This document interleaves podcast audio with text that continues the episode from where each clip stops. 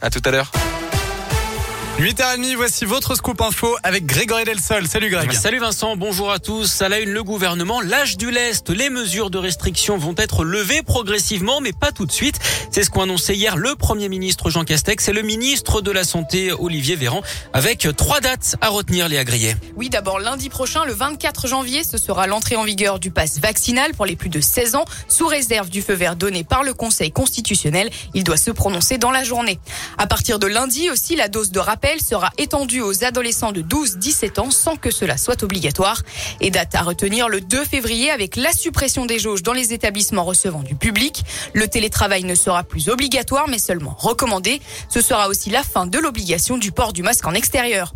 Enfin, retour à une vie presque normale pour les vaccinés tout au moins le 16 février avec la réouverture des discothèques, reprise de la consommation debout dans les bars, reprise des concerts debout. La consommation sera à nouveau possible dans les stades, les cinémas ou encore les transports. Merci Léa et bonne nouvelle hein, pour les parents et les enfants. Le protocole sanitaire pourrait également être allégé dans les écoles au retour des vacances de février, c'est-à-dire pas avant le 7 mars. La guerre, elle est engagée contre ceux qui ont menti pour bénéficier des aides gouvernementales accordées aux entreprises en difficulté à cause de la crise sanitaire.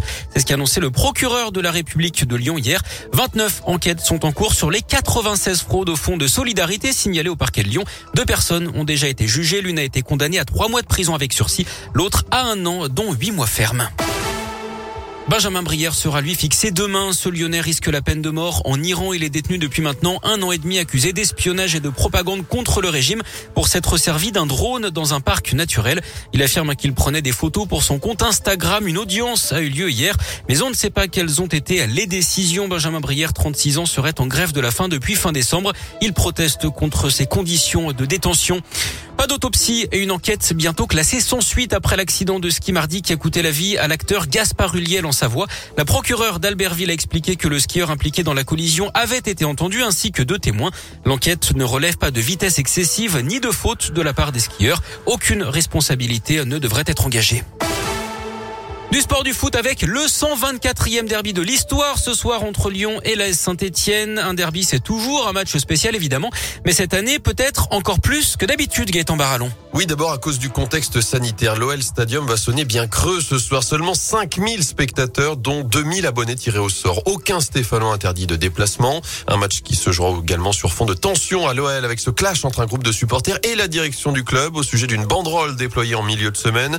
Ensuite, à cause du contexte sportif, les deux clubs sont en difficulté. Saint-Etienne est lanterne rouge du championnat à 5 points de l'avant-dernier, 6 points du premier non relégable. L'OL de son côté est seulement 11e après 20 journées, bien loin du podium objectif affiché du début de saison. Les hommes de Peter Bosch n'ont gagné que 7 matchs de championnat. Il reste tout de même sur une bonne dynamique. 6 matchs sans défaite, un bon nul face au PSG, une victoire à 3. Le coach lyonnais a clairement fixé son objectif. Tuer le match le plus vite possible. Marquer donc très rapidement la saison des Lyonnais peut-être en jeu dès ce soir. Merci Gaëtan. Lyon Saint-Etienne, c'est ce soir à 21h à Dessine avec des absents côté lyonnais. Quatre défenseurs manquent à l'appel.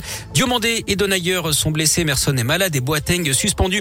Du basket féminin, match annulé. Hier soir, Amado Bonnet en Coupe d'Europe. La rencontre de Lasvel contre Siktikvar a été reportée à cause du Covid.